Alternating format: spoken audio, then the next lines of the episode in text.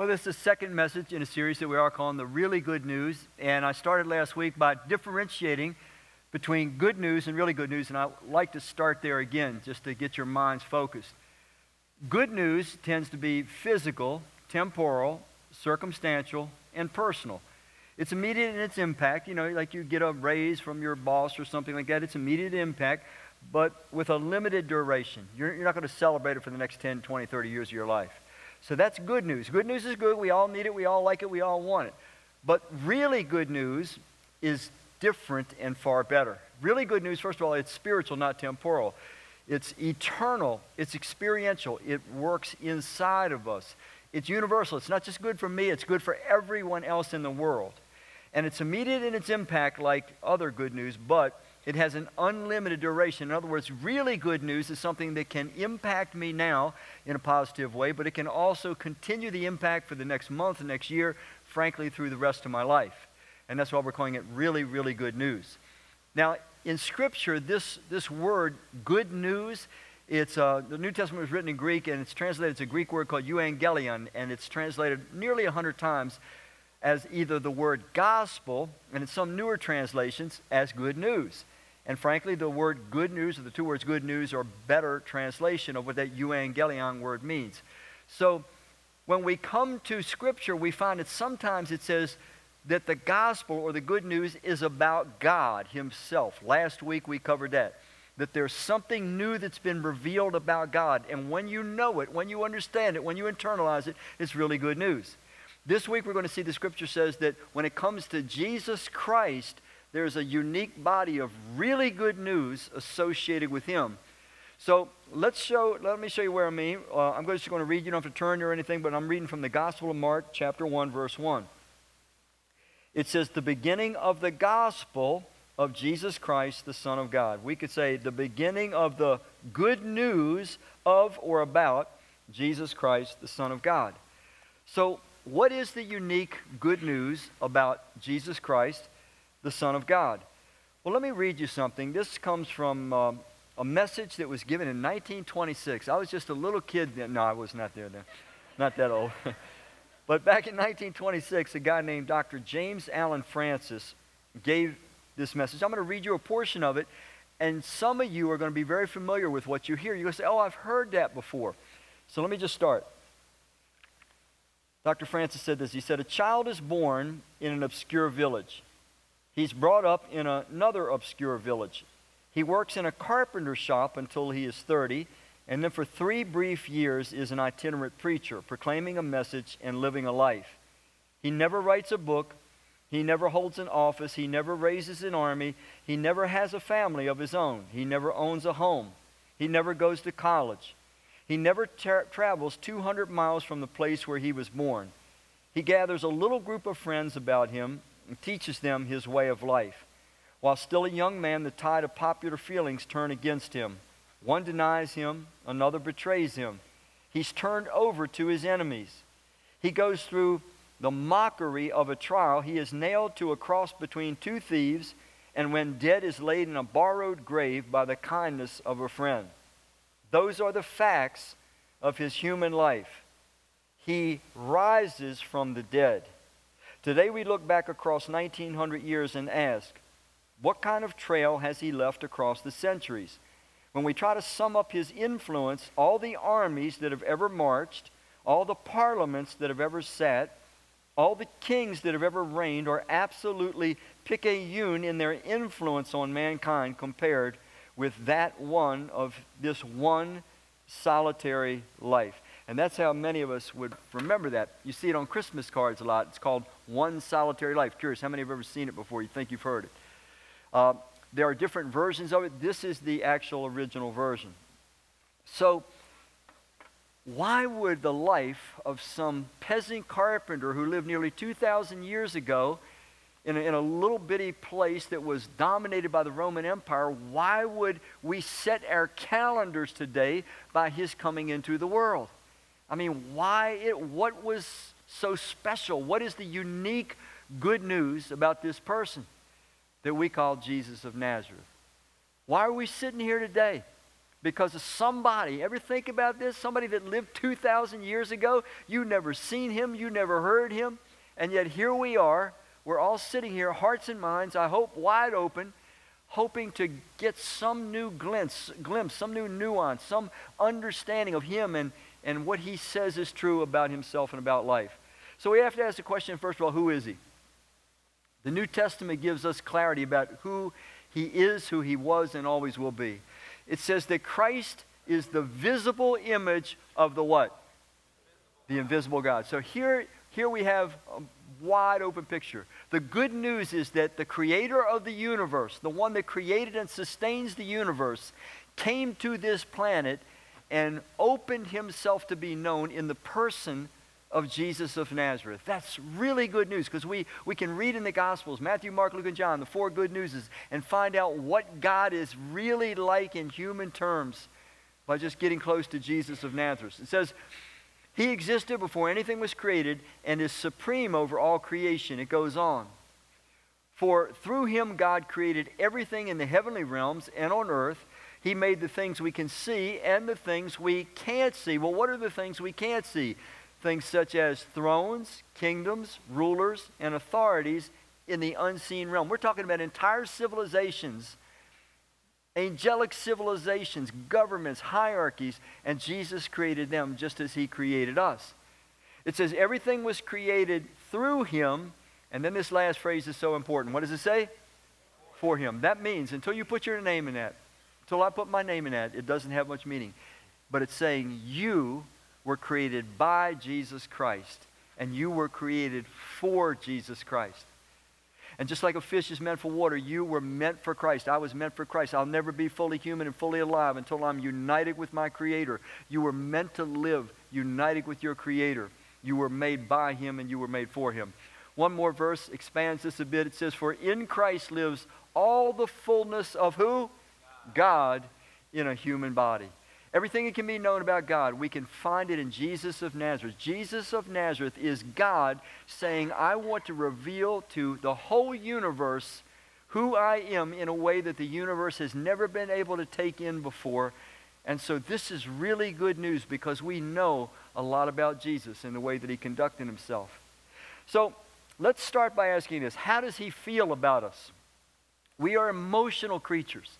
There's no denying that. We, we really derive the quality of our life based on our feelings, our emotions. Without our emotions, life would have not much quality at all. We, we love excitement. We love the feeling of being cared for and respected and loved, especially. I mean, let me just go back a little bit. How many of you guys can remember way, way, way, way back. Maybe when you were just little teeny boppers, you know, that first time you ratcheted up your nerve, you know, and you decided you're going to tell some boy, some girl that you like them, you know, not, not like, like a friend, but you like them, like them. How, how, how remember that? And man, you're scared. You're scared. And that, here's the way we did it back in my day. We had these things, you call them telephones, and you talked into them. You didn't, you didn't do this. I know it's prehistoric, but we used to, we used to, we had these devices. We talked into them. And so what you do, you call that girl, you know, that you, you were going to ratchet up your nerve, and you'd have your buddy talk to her, though, and your buddy would say, uh, you, you know Randy? And, and she'd say, yeah. And he'd say, what, do you like Randy? well, how do you mean? Like a friend? I'd be like, no, no. Or do you like or do you like him like him? What you wanted to hear was you I like him like him, you know. And if you can remember back the very first experience you had like that, when somebody liked you, liked you, you know, you can't explain it. It just overloaded all your circuits, all your emotional circuits. It was it was like dope, man. It was euphoric. You, you Why? Why is this? Because we are emotional creatures made in the image of God, made by Christ and for Christ. This tells us our God. Our God is emotional. He's feeling oriented as we are. And for you and I to know how he feels, first of all, that he does feel and how he feels for us, I'm telling you, it's powerful and transformational, but it's extremely hard to get down inside of us and live in light of it. I'm going to just take you through a few passages of Scripture that'll just remind us from Jesus, you know, how He, our Creator, really feels about human beings. Let's look at them quickly. Matthew chapter 9, verse 36, it says, When He saw the crowds, He was what? Deeply moved. We're talking emotion here. This is Jesus, the creator of the universe. He sees the crowds of people and he's emotional about them. He feels deeply about them. It says he was deeply moved with what kind of emotion? Compassion. Nothing but concern, nothing but empathy, nothing but goodwill. Because, was it because they were so good and they were trying so hard and they were so perfect and so moral and so upright? No, the description of them is because they were what? Trouble. Man, if that was a job description, I could get that job. I'm your man. You want somebody troubled? I'm troubled. I'm your guy. Because they were troubled and helpless like sheep without a shepherd. Jesus looks at you, at I, at all people. People who are imperfect, people who are broken, people who are confused, people who are troubled, and sometimes feel helpless to do anything about it. And he feels nothing but compassion for us.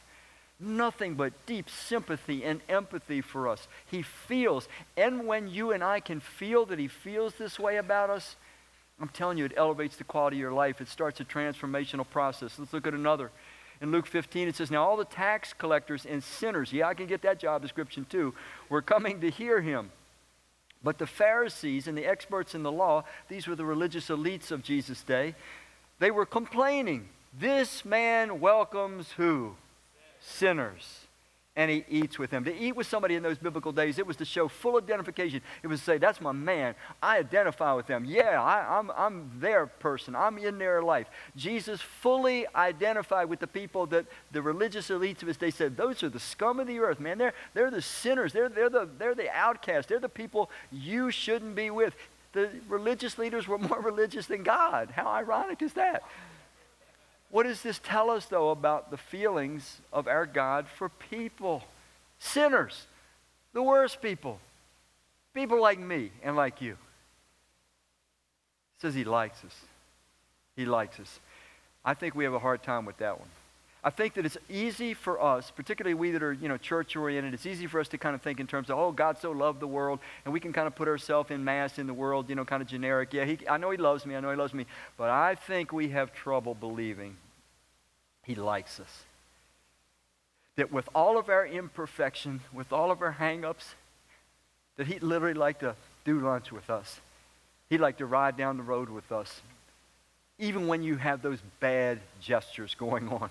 He'd like to be there beside you. Would probably curtail a little bit of that. he likes you. I don't know about you. That's a hard one for me a lot of times.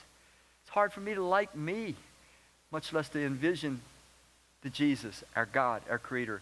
He likes me, and He likes me with full knowledge of who I am, everything about me, everything about you. And when you and I can let that sink into our hearts, it starts, starts to change us, starts to change who we are. Here's another one. In Luke 5:31 it says Jesus answered them. He says healthy people don't need a doctor. Sick people do. I have not come to get those who think they are right with God to follow me. He was talking again about those religious elites. They thought they were right with God. They thought they were God's specials. In fact, they were further from God than the ordinary people whose hearts were humble and open. He says, I have come to get what kind of people? Sinners to do what? Turn away from their sins. Now, why would Jesus want sinners to turn away from their sins. Could, could it be that, that sin is just something that is never, ever good for me, whether I understand it or not? We'll talk about that a little more in a bit. What I want to do now is I want to give you a bit of a summation. And, and we have actually, these four statements that I'm going to share with you in a minute, we've, um, we didn't give this in the first service. They, they missed out on it. But we've now printed these up for you. And if you want these four statements, and I highly advocate that you consider getting them when you leave. Here's what I'm hoping that you'll take these four statements and you'll read them maybe once or twice a day for the next 30 days until they start to sink into your heart. Let me share them with you. They're based on those verses we just read. The really good news is that Christ is, first of all, emotionally affectionate, but he's not emotionally indifferent. Sometimes I think we have an image of God that he's just sort of this stoic, objective being. You know, yeah, he loves us. He kind of likes loves everybody in this kind of generic way. But that's not who God is. Jesus demonstrated God is full of emotion. He's full of passion. He feels for us. And we need that. We crave to know that the greatest person in the universe, the most perfect person in the universe, the one that created and sustains it, that he looks at us and he likes us and he feels compassion for us and that he loves us and he doesn't have any harsh will or feelings toward us. We need to live every day with that feeling that God feels loving and affectionate toward me. And when you and I allow that to sink in, I'm telling you, it's a powerful, transforming thing. Secondly, he's kind and compassionate. He's not critical and condemning. Some of us, we've, we've inherited somehow, maybe from something place we've been taught or maybe from a family situation.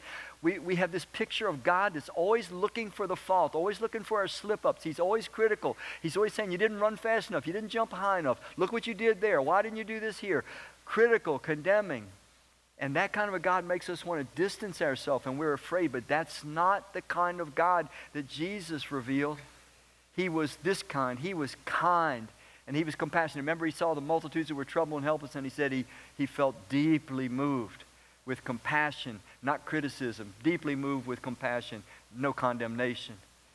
Third, our God is warm and welcoming. It says that He welcomes sinners. He was criticized because He welcomes sinners. He's warm and welcoming. He's not cold and rejecting. Rejection is one of the most painful things that we as human beings can experience. We can't exactly explain why it hurts so bad to be rejected, but we all know that it does. Why could that be? Maybe it's because we were made by a loving creator who wants us to know we're always welcome, we're always wanted, and we are someday going to live in a community where everybody will welcome us and warmly want us to be a part of their life forever. Jesus, our God, feels that way, welcoming and warm toward us, not cold and rejecting. And then finally, he's gentle and he's persuasive. He's not intimidating and coercive. Remember, it says that, that Jesus said that, you know, it, it's the sick people that need a physician, not the well. He says, I've come to call sinners to turn away from their sins, like a doctor wants us to turn away from things that are injuring our health. He is not intimidating and coercive, but some of us have received versions of God like that too. He's a God to be feared. He's a God to, that threatens. He's a God that forces and coerces. And, and we're always asking ourselves questions. What, what do you have to do? What, what are the rules? Uh, what do you have to do to please him? You know, what, what is it that we are required to do? The notion is, is that a God is somebody we have to appease. We have to figure a way to get him off of our back and on our side. But that's not, that's not the real God. Jesus reveals to us the real God, and he's gentle and he's persuasive. Even when he's trying to get us to turn away from our sins, he's gentle and he reasons with us. He's persuasive with us. So these four statements, again, we'll, we have those out in the lobby, I believe. You might want to grab those as we go because of the message, I'll bring this suggested thought back again. So we know pretty well now how he feels about us, and he does feel about you. And when you and I start to accept that he feels about us, the next thing that's important to know is what does he desire for us? I mean, really, what, what is his intention? What, what would he like to see happen in our lives? Jesus speaking in the Gospel of John, chapter 10, he said, The thief's purpose is to steal and kill and to destroy. But my purpose, my purpose is to give them a what? A rich and what? Rich and satisfying life. There's not a one of us in this room who doesn't want that. Every human being that's ever lived, ever will live, wants a rich and satisfying life. We're made in the image of God. We, we are just naturally drawn toward a rich and satisfying life. And Jesus says that's exactly what he wants to give us. And he meant in this present world, with all of its danger, with all of its darkness, with all of its imperfection, he's saying that you can still have a rich and a satisfying life, and that he wants to give us that now now, here's the key He can't just magic, magically induce this on us. It, it, it's, it's a cause and effect kind of a thing. Let me read you this next verse and it'll make more sense. The Apostle Paul writing, he says, What I say is true, and all the world should receive it. Christ Jesus came into the world to save who? Sinners. Sinners. Now, if we stop there, that's good news. That's really good news. But it doesn't stop there.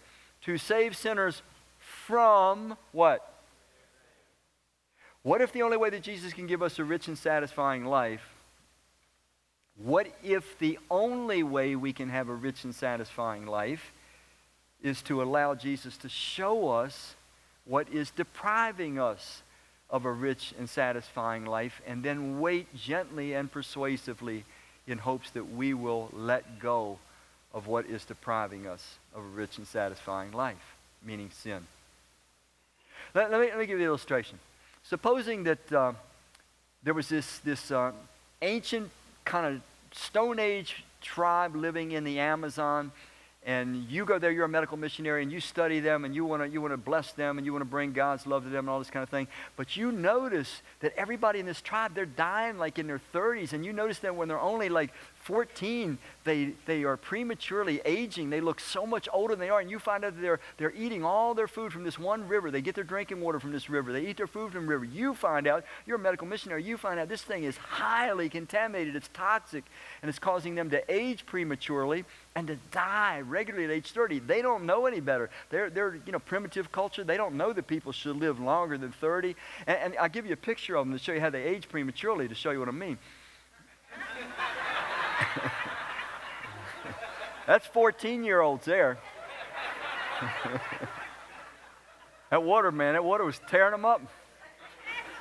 So, so you're a medical missionary, and you go, and, and, and now the really good news you have to give them is that, man, they can live a rich and satisfying life. They can be much more healthy. They can live twice the age that they're living now.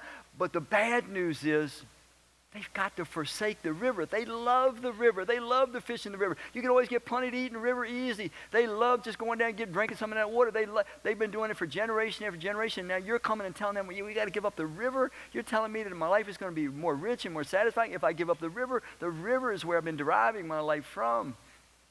And yet, you would be telling the truth. And you would try to gently persuade them, hey, grow some vegetables uh, let me give you some chickens. We'll, we'll give you some chickens. We'll, we'll, drill a well for you. We'll, we'll get you some clean water. You know, get some cattle. Try, try living differently. You would try to persuade them gently and lovingly to live differently because you know that they can't have a rich and satisfying life unless they will change. And Jesus says he wants to save us from our sins, to turn us from our sins. I don't know, man. I, I, you guys, you catch this episode of The Bachelorette this week? Did you? Yeah. How, how many watch The Bachelorette? Yeah, I've never watched it.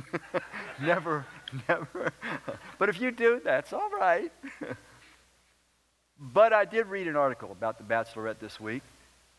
The uh, Bachelorette claims openly to be a Christian, a Christ follower, um, but a very controversial episode recently occurred, and, and I'll, I'll just let you view it for yourself. Regardless of anything that I've done, uh, it that people might think, oh, well, that deserves a scarlet letter. That's not how it works. Like, I can do whatever I sin daily, and Jesus still loves me. Like, it's all washed. And do not, and if the Lord doesn't judge me and it's all forgiven, then no other man, woman, animal, anything. I don't know. Anything can Nobody's judge me. judging Hannah B. Nobody's going to judge me. I won't stand for it. I'm going to speak my mind about it. Well, what she was talking about was that she was having sex with some of the other bachelors that want to win her love. And she was being challenged by one of the men who is also a Christian, saying that that's not God's will. And you could see her reaction. You know, I can do whatever. I sin I sin daily, and Jesus still loves me. Well, you know what, man? I, I, I could drink Drano, and Jesus still loves me, but I'm a fool. I mean, you know, God sets these, he, set, he sets these boundaries up for us, not to deprive us, not to restrict us, because he knows how he built us. We're made in his image. And certain things, whether we know it, recognize it, feel it, they are destructive to us. They start a deterioration process. We, we don't know how much we don't know about how finely tuned we are inwardly. And when we knowingly or unknowingly break the laws of our design, which God calls sin, we pay a consequence. And generally speaking, those around us will pay a consequence too because of the modification it makes on us. And, and so, what if in order for Jesus to give us this rich and satisfying life, the only possible way that we can have it is we must be willing to forsake the contaminated water. Stop eating the contaminated fish. Stop practicing the things that God says are sin. They're not good for you. They'll never be good for you. They're never good for our world. Listen to this verse from 1 John. 1 John 5 19, it says, We know, he's talking about ordinary Christians, not perfect, but those that have put their trust in Christ and made the decision to follow him fully, freely, and forever. He says, We know that we are the children of God. And the world around us is under the control of who? Evil one. He's talking about the whole world. Well, how, how does the evil one control the whole world? I mean, are people walking around, Satan, Lord Satan, what would you have us to do? Well, we know better than that.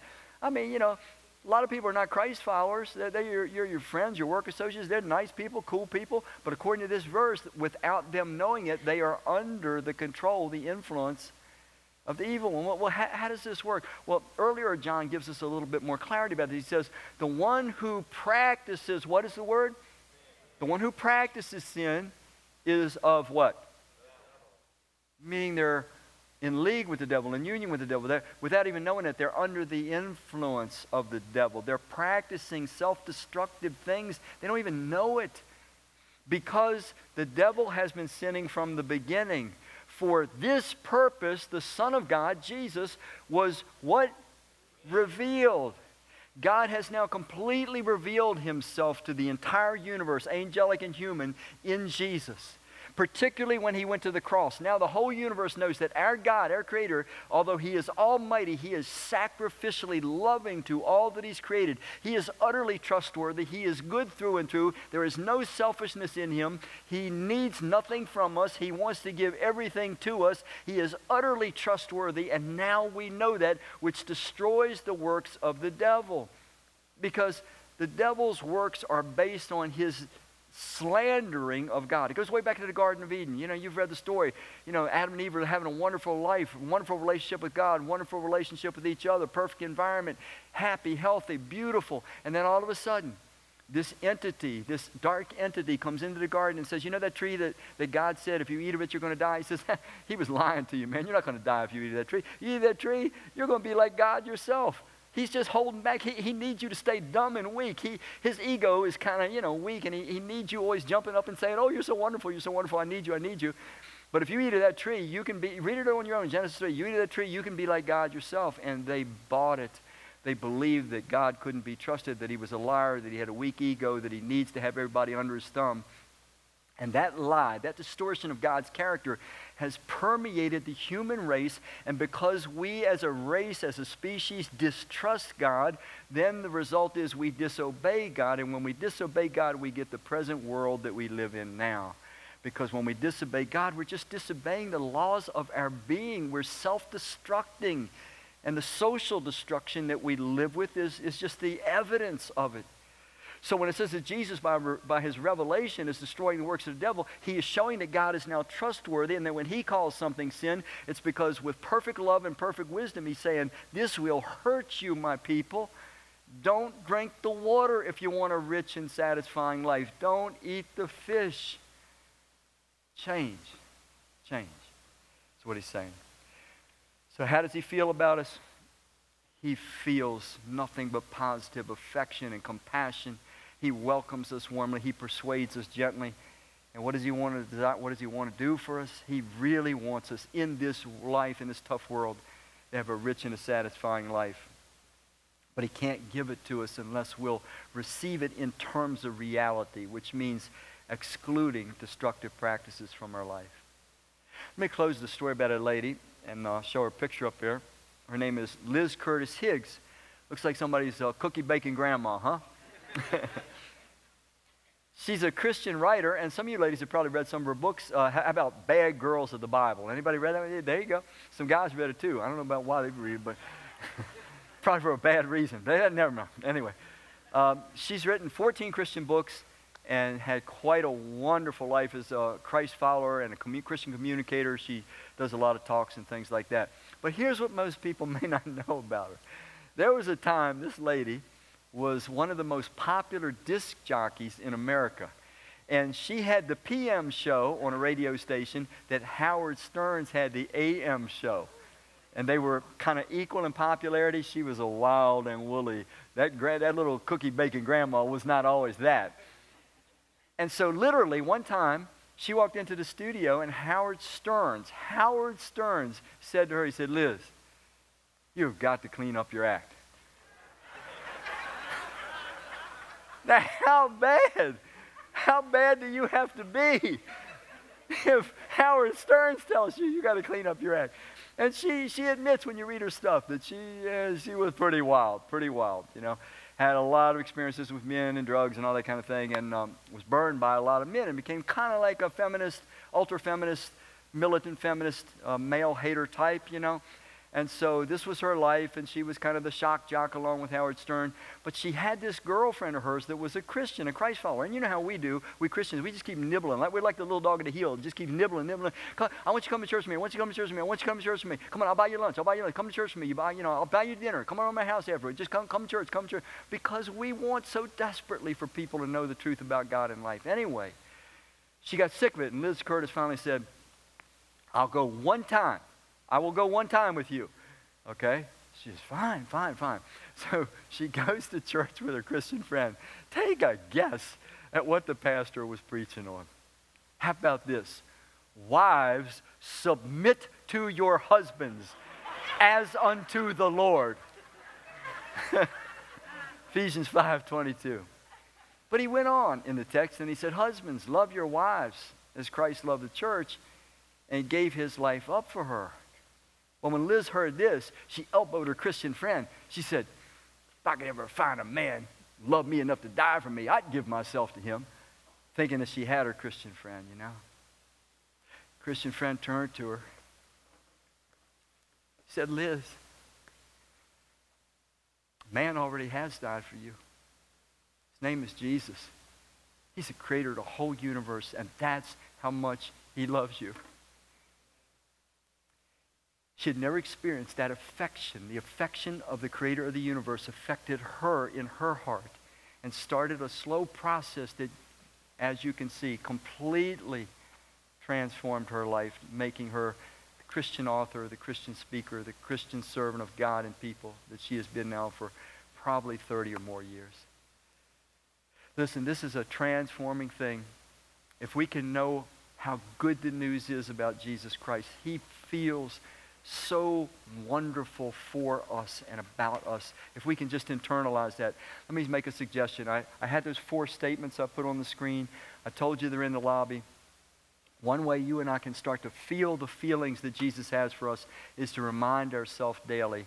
Why don't you think about grabbing one of those as you go out? Read it once or twice a day for 30 days, 60 days, whatever it takes until you start to really feel that euphoric love of God that He has for you all the time. Second thought, some of us, we know, we know we're eating the contaminated fish. We know exactly what they are. We know we're drinking the contaminated water. We know exactly what the practices are. Why not let Jesus persuade you gently but powerfully today to let those things go so that he can give you the rich and satisfying life that can only be had when we completely let go of those self-destructive things. And maybe some of us for the first time today are giving thought in a world where everybody's following somebody. We're either following ourselves or some other philosopher or philosophy, but maybe today we realize I want to follow Jesus. I made that decision at age 23. I've never regretted it. I've regretted a lot of things. I've never regretted that.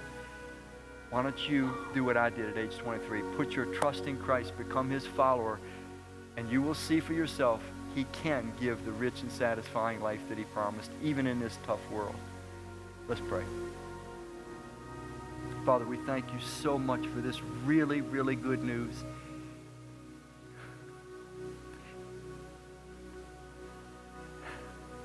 We're especially thankful that it, it doesn't end. It just gets better. May your kingdom come and your will be done soon. We pray, Lord Jesus, in your name.